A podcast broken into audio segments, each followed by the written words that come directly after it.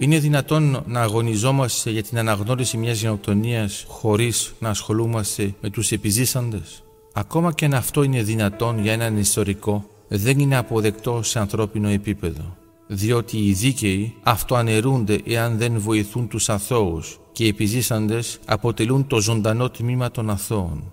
Όταν όλη μας η δράση βασίζεται πάνω στην ιδέα ότι δεν πρέπει να διαγραφεί η ιστορία, πώς να μην είμαστε ευαισθητοποιημένοι όσον αφορά στη δημιουργία της. Πώς είναι δυνατόν να αγωνιζόμαστε για την αναγνώριση της γενοτονίας των Αρμενίων και να μένουμε αδιάφοροι για την τύχη του Αρτσάχ.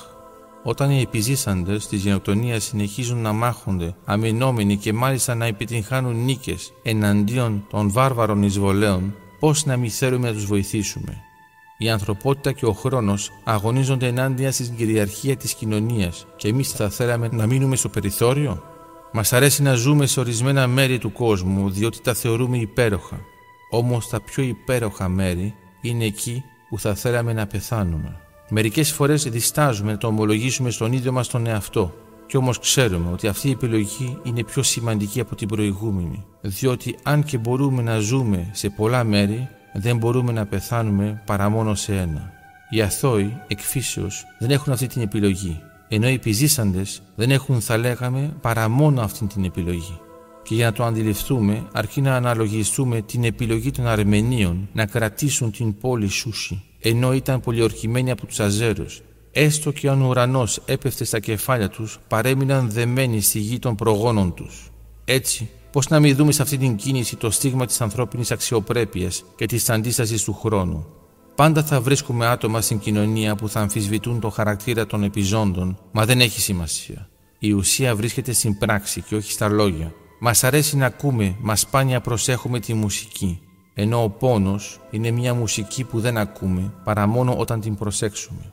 Εδώ δεν πρόκειται να ακούσουμε πατριωτικά τραγούδια με την έννοια που τους αποδίδεται για να ευαριστηθούμε οφείλουμε να καταλάβουμε τι οθεί έναν επιζώντα ή έναν απόγονο ενός επιζώντα μιας γενοκτονίας να επιμένει να ζει ενάντια σε όλα και σε όλους. Μόνο έτσι θα καταλάβουμε την ανάγκη που αισθάνεται ο δίκαιος να τους προστατεύει. Η απάντηση βρίσκεται στο να μοιραζόμαστε, στην πραγματικότητα είναι ο μοναδικός τρόπος να μοιραζόμαστε την ανθρωπότητα και τον χρόνο, διότι ο αγώνας ενάντια στη βαρβαρότητα μεγαλώνει την ανθρωπότητα, όπως ο αγώνας ενάντια στο παρόν μεγαλώνει τη μνήμη του μέλλοντος.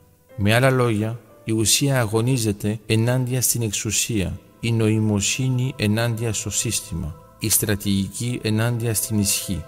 Η ανθρωπότητα και ο χρόνος εξελίσσονται μέσω των επιλογών μας, διότι επιλέγω σημαίνει στερούμε. Το να επιλέγουμε να αντισταθούμε μερικές φορές σημαίνει ότι επιλέγουμε να θυσιαστούμε και άρα επιλέγουμε να μη ζήσουμε. Και είναι αυτή η επιλογή που χαρακτηρίζει τη ζωή μας. Ο αγώνας για την αναγνώριση δεν θα είχε νόημα εάν δεν συνοδευόταν από την ανάγκη να δημιουργήσουμε την ανθρωπότητα και τον χρόνο.